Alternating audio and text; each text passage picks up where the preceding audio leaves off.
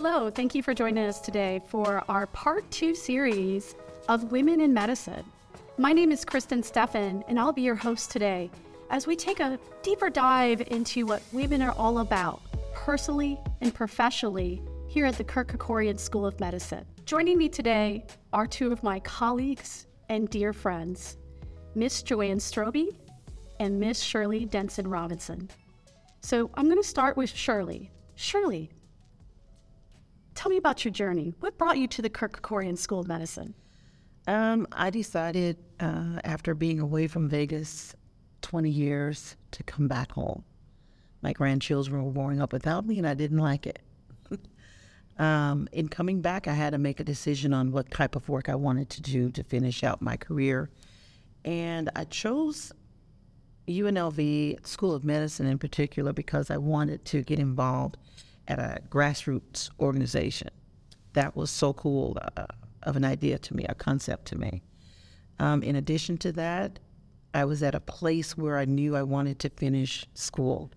I made some decisions in, in early on that prevented me from finishing school, and I decided what better way to do it than to come back, get involved, and go to school and finish at the same time. That's awesome. Yeah. So switching gears, Miss Joann, tell me about your journey. What brought you here to the Kirk Kerkorian School of Medicine? Well, that's um, it was a very interesting journey. I spent 25 years at the School of Medicine in Tampa, and I have done a lot of different roles. And I saw this there's not that many medical schools that open up in the United States, maybe one a year, maybe one every five years. And I thought, you know, that would really be interesting. So I applied for the job. And the dean at the time, Barbara Atkinson, the founding dean, called me and we had a wonderful conversation. And I thought to myself, you know, I've never worked for a woman. I've never worked for a female dean. And it was just fantastic speaking with her, listening to her vision. And so after 25 years, my my children were in Tampa, my grandchildren were in Tampa. I decided I'm going to come to Las Vegas and help start a new medical school and start a new journey. I love it. So let's talk moms for a minute. I'll start with you, Joann. Being a mom, what's it look like being a mom and being a working professional at the same time? I would say in the early days, it was always anxiety. Who are you going to let down more? Was always your thought. Am I going to let down work? Am I going to let down my boss? Am I going to let down my children? You know, and it's difficult because when they're younger and they're involved in many activities, which you want them to be involved in, you can't be there for all those activities if you're a professional and you're expected to be at work. So it's just that juggle is is very challenging for mothers. Then, if you happen to be a single mom, it's even more challenging. And I found myself in that position when the boys were young as well. And so that also added a secondary component to how how do you you can't be, you know, the supermom. Oh. Yeah. and you, you think you can do it all, but it's very difficult. We have those good days, we have those bad days, and then we get up and we keep on going. Am I right, Shirley? Absolutely. So, Shirley, tell me a little bit about you and your being a mom and being a working professional. What's that been like for you? A real juggling act. and like Joann was saying, I mean, you've got so many balls in the air, sometimes you're afraid of which one is going to drop. Um, because if you have children, and I did, and they were young, um, when I found myself divorced, it was difficult. I, felt, I've always believed families first. And of course, my children had my priority. But as an administrative assistant, your priorities are at work and they're de- and sometimes demanding, depending on that the level of administrative support that you give. The kids were very, very active. The boys were active in sports. Mm-hmm. and they had some academic uh, uh, activities going on as well. And it, it was a real a real juggling act. There was no time for me. Yeah. No time for me, but that wasn't important. Yeah. Very important. I know I felt at times that I was in a fog. I was in this rinse and repeat. or maybe we call it Groundhog Day, where I would just be get up, get going, commute to work, get the kids to the sports, get some dinner in them, make sure their homework's done, and rinse and repeat next day. And I just commend you both for that experience. I realized that the three of us have something in common beyond being moms. We are all grandmothers together, aren't we? Oh yeah. And isn't that a fun stage of life? Oh, very fun. it's nice to um, hand that responsibility off when you can hug them and kiss them, and that's it. okay. Well, you get to take them home now.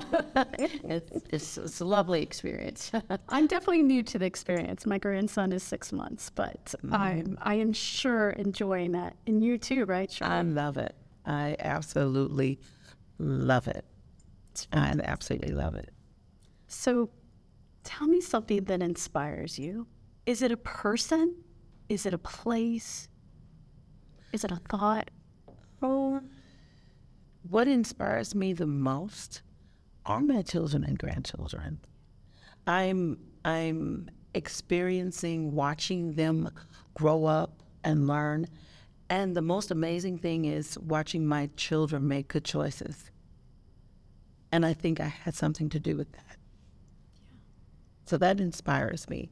And having their support in the things that I've chosen to do at this stage in my life, it inspires me to keep going and not stop. Okay. You, Joann, what inspires you?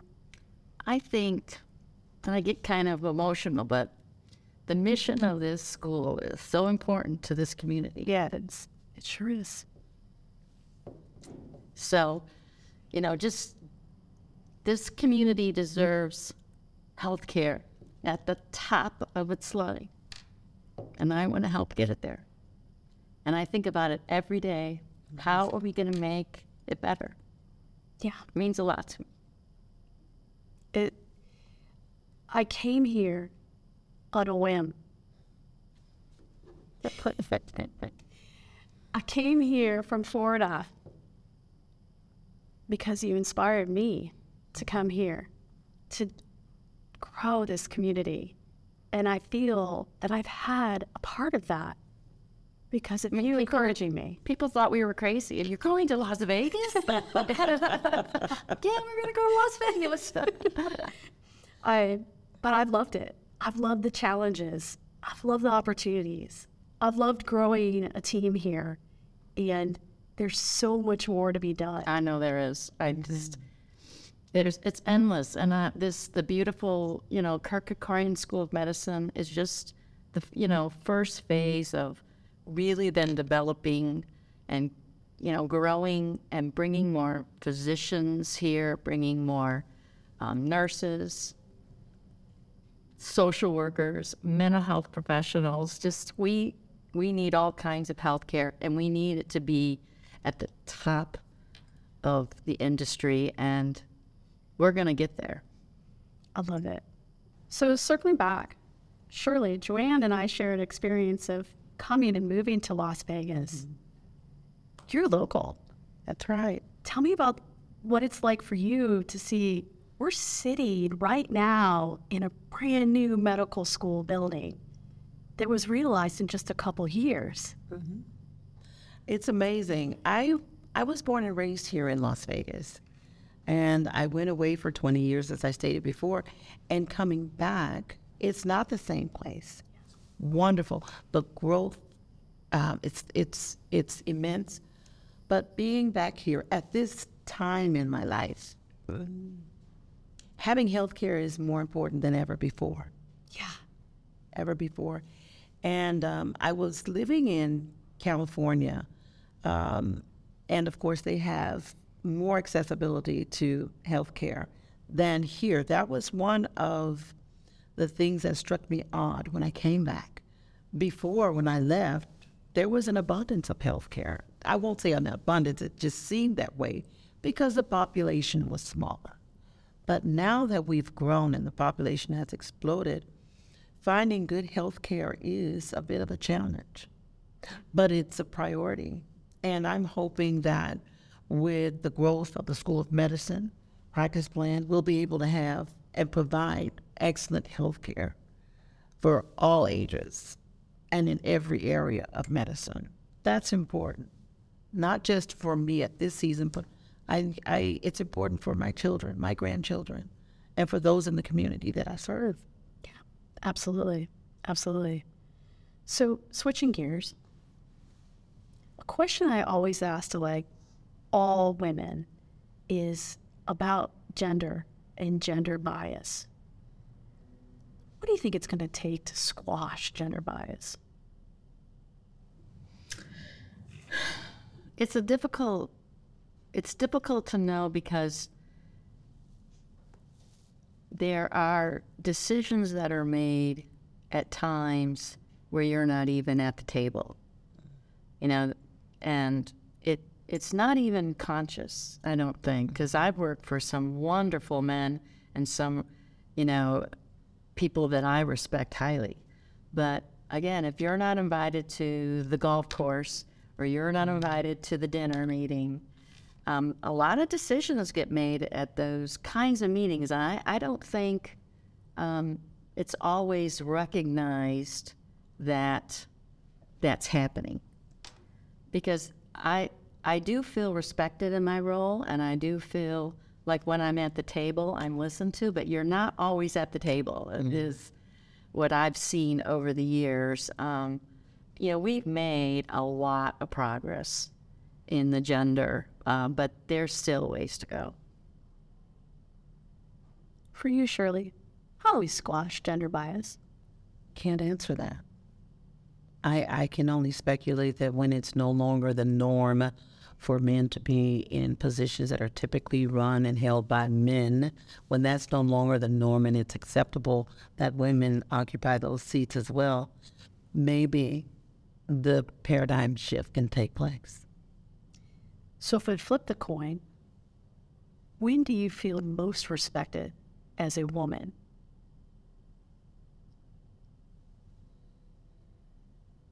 When I'm heard, Yeah. when I'm heard, You know, Joann mentioned having that voice at the table and how important that voice is at the table. And I think I certainly can relate to that. mm, absolutely. Just being that valued colleague and team member in any conversation. Yeah, for sure. Dr. Netsky pointed out to me, who is the chairperson of the board of directors of our practice plan, that we were on a call and we it was the board chair, the CEO of the practice plan, the IT director, and the CFO from mm-hmm. University Medical Center, and it was four women. Wow. And that was the first time she had ever been in that situation herself, where these four senior executive positions were held by female. And I think that says a lot about UNLV and a lot about uh, Dean Kahn and, and where we're going. Isn't that remarkable? It is. It is. I thought when I came here that I would be um, serving as the executive assistant to a male. And I met Joann, and I was like, so it, it does make a difference. It does make a difference. It, it absolutely does. I, I think Get role models. Yeah, you absolutely have to have role models. I was thinking of, you know, one of my questions today was about mentorship.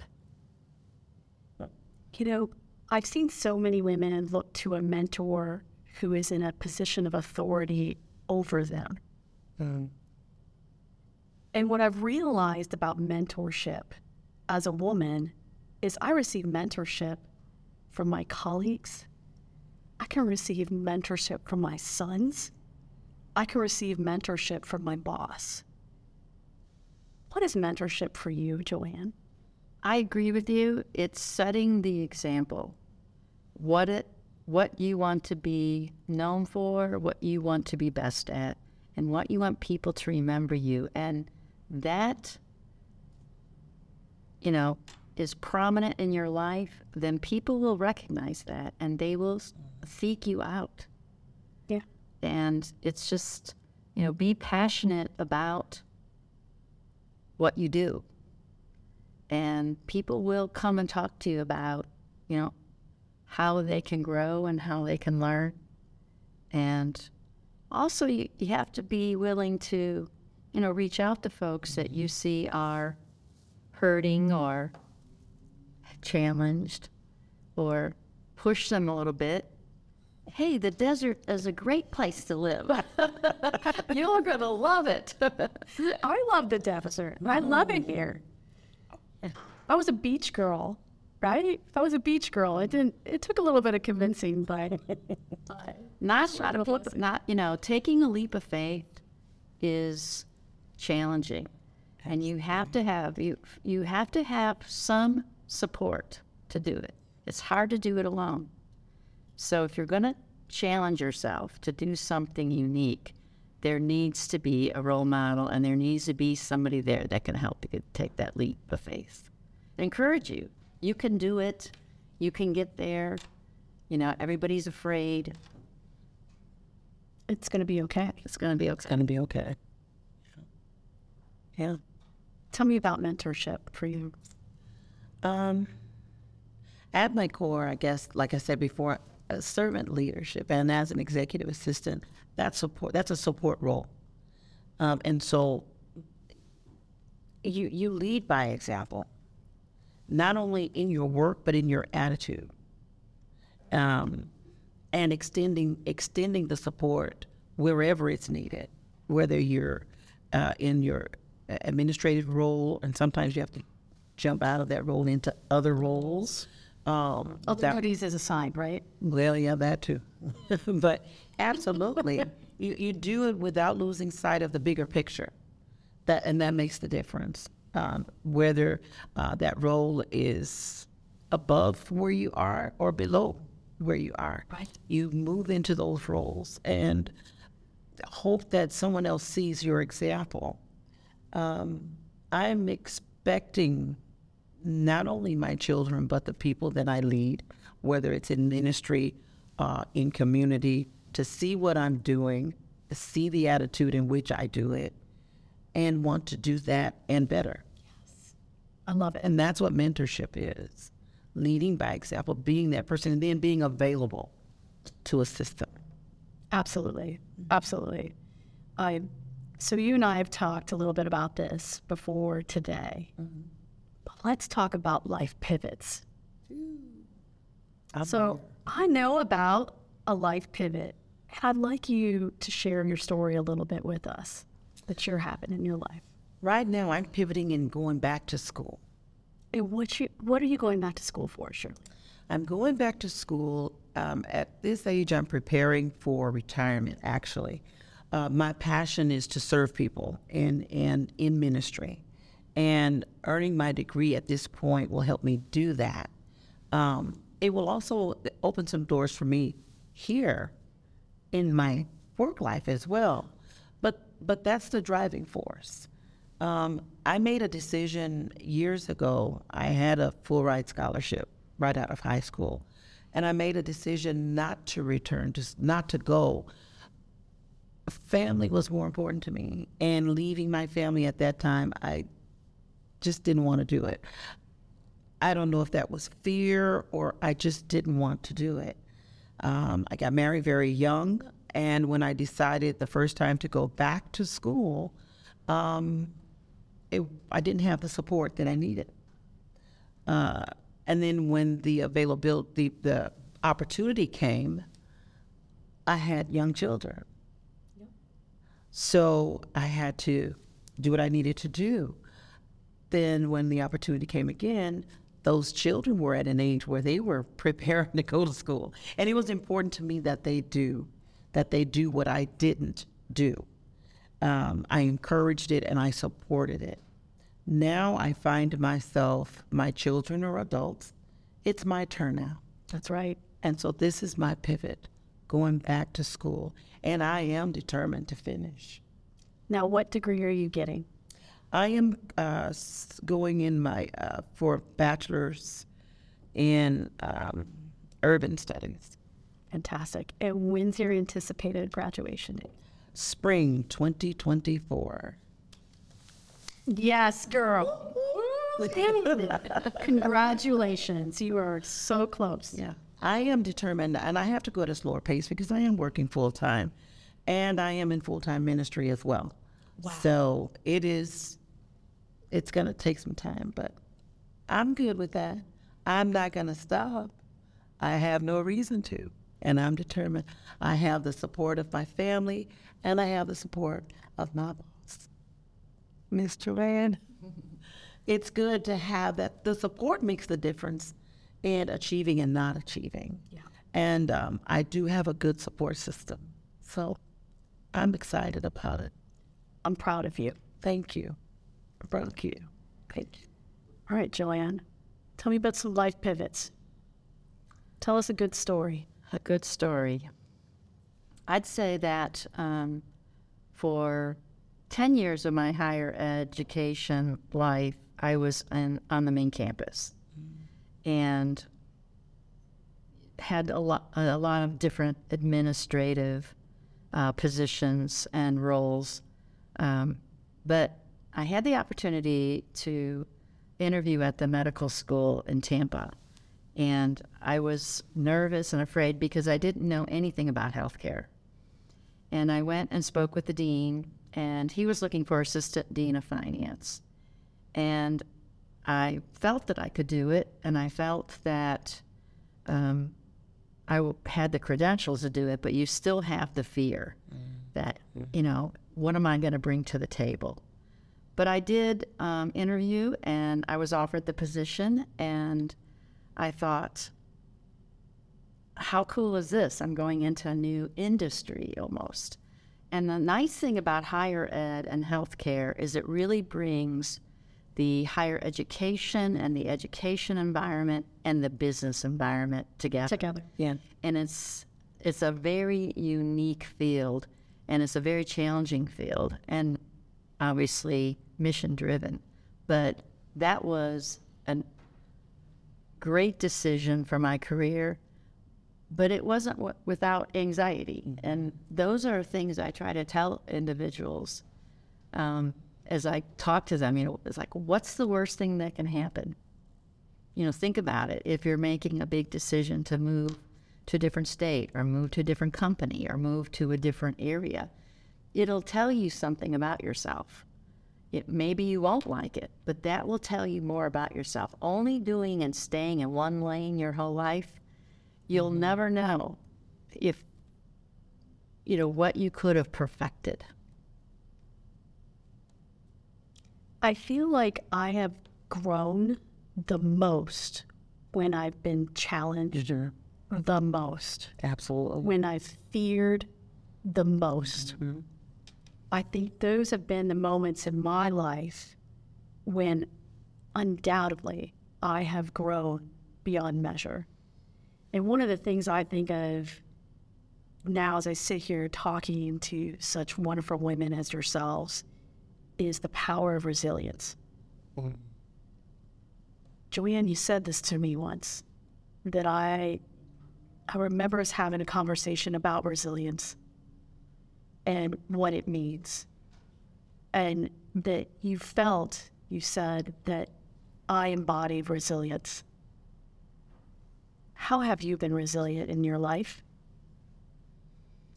you know some of the you know getting divorced was a you know one of the worst times of my life. And you think you're a failure. And you know but something else happens where you think you know i'm moving forward. It's learning from whatever challenges that you have and trying to not make the same mistakes again. And those are all journeys we take. It's when you keep doing the same thing over and over again and not good results happen. You haven't learned from that process. And I think it's challenging when we're in an environment where we don't control everything. You can only control yourself and your actions. And somebody's bad behavior doesn't necessarily need to mean that you should behave badly. Right. And so I think that's a lesson, you know, that I've learned through very difficult times in my life personally and professionally where you know, believe in yourself, believe in the next phase, recognize you're going to make mistakes, learn from those mistakes, and move on. And, and don't hold grudges. And that it's not going to prepare you well for the next phase. It sure does, Lee. So true. So true. Overcoming the fear, you know, especially when you've been told uh, for various reason, reasons uh, that you can't do it, you you can't make it, or you're not good enough, or you're not the right race, whatever, for whatever. Overcoming that fear and doing it in spite of. That's resilience to me, and sticking to it, being determined, and that's that has been the biggest hurdle for me. Even in going back to school, you know, I've been, I've had people say, "Why now?" You know, what's it going to do for you now? It's something I wanted for myself. It's for me. And it's for me. Exactly. It's No for one me. takes that away. That's right. That's right. I'm not willing to surrender my dream or give up on my dream because of something that someone else says or thinks. It's mine and it's my choice. I'm proud of the choices that I made years ago. It afforded me to see my children get uh, an education, and I'm proud of them. They're doing well. Um, but there's still time for me. Even now, there's still time for me. So, hanging in there in spite of the fear, in spite of the naysayers, that's important. So you reflect upon your life and you go back a little ways. What would you tell that 25 year old self? Do it now. Don't wait. Do it now. Simple as that. Because there were opportunities and times at 25 that I could have started again then. And I was too afraid. I just didn't see it happening for me. Yeah. And I allowed what I was told and what was said of me to stop me. So I would tell me at 25, do it now, do it afraid, and see. Dust yourself off. Keep it going. That's right. That's right. Yeah. Okay. So looking back, what would you tell your 25 year old self? I think when you decide you're going to take a pause in school, it's very difficult to start back. Mm-hmm. Absolutely. And life gets in the way. It just does. And so I've I I regret I always wanted to get my PhD and I didn't and then everything got in the way. And I you know, you you only have yourself to blame, but it is there is life. Yeah. And Absolutely. it um, the expectations people have of you, the roles you play, the positions you hold. It it challenges everything about you. I see people that multitask and do all kinds of. I mean, I Shirley is Shirley. a true multitasker, and I'm always impressed by how much um, she gets done in a in a week.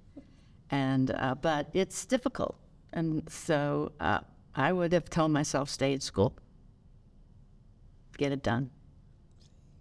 I I totally feel the same sentiment. I went back and got two master's degrees in my 30s. And I said, I can't, I can't grind like this forever. Mm-hmm. But in five years, I got two masters and was working and had two sons. And like you both, I experienced divorce. And I was just like, I've got to make this better for me. I've got to keep going. And I think that's the sentiment that I want us to reflect upon as we share our stories because it's it's so incredible what we've been through, but I hope it can inspire others. So, a fun question. It's 10 a.m. on a Saturday. what are you going to be doing on, on a typical Saturday at 10 a.m., Shirley? Uh, ministry. That's been the norm on Saturdays. Un- unfortunately, that's that. But that's my passion. I, I love it. It's it's it's who I am. So, um, ministry, whether that's training, whether that's uh, supporting uh, a ministerial event um, or speaking engagement, that's what it is. Saturday. That's Saturday. 10 a.m. on a Saturday, Joann. I'm usually um, at yoga class. I, my weekends, I do try to do healing things for myself, and I do Pilates or yoga. And Saturday's my yoga class, and I love it. And it just brings me inside and helps me just re-energize for the week ahead. And it's something I do just for myself. Ooh, I love that. I love that. I'd like to do more of that. Okay. I became really good friends with my yoga instructor, you know, and so it's it's you know she's she's she sees the world in such a different light. Delightful. Yes, mm-hmm. and I see it in numbers, and you know she sees it in you know Zen, and you know going to another spiritual place, and it's just nothing that I've really allowed myself to do, and it's just been really a wonderful experience for me. oh, Okay. One last question. What's your word or your phrase for 2023? soar. I'm soaring. No limits, no boundaries. I'm doing it. I'm getting it done.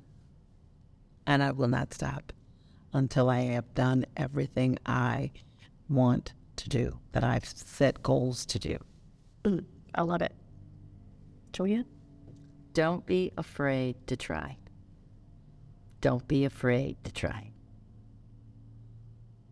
I, I tell young people that. I tell people that are in the prime of their life, and you can, you can do this, and and don't be afraid. Fantastic. I've enjoyed our time together. Me too. It's been May great. you a hug? Thank you, Fred. Thank you. Thank you. No tears. no, no, no. Thank you. Thank you, friend.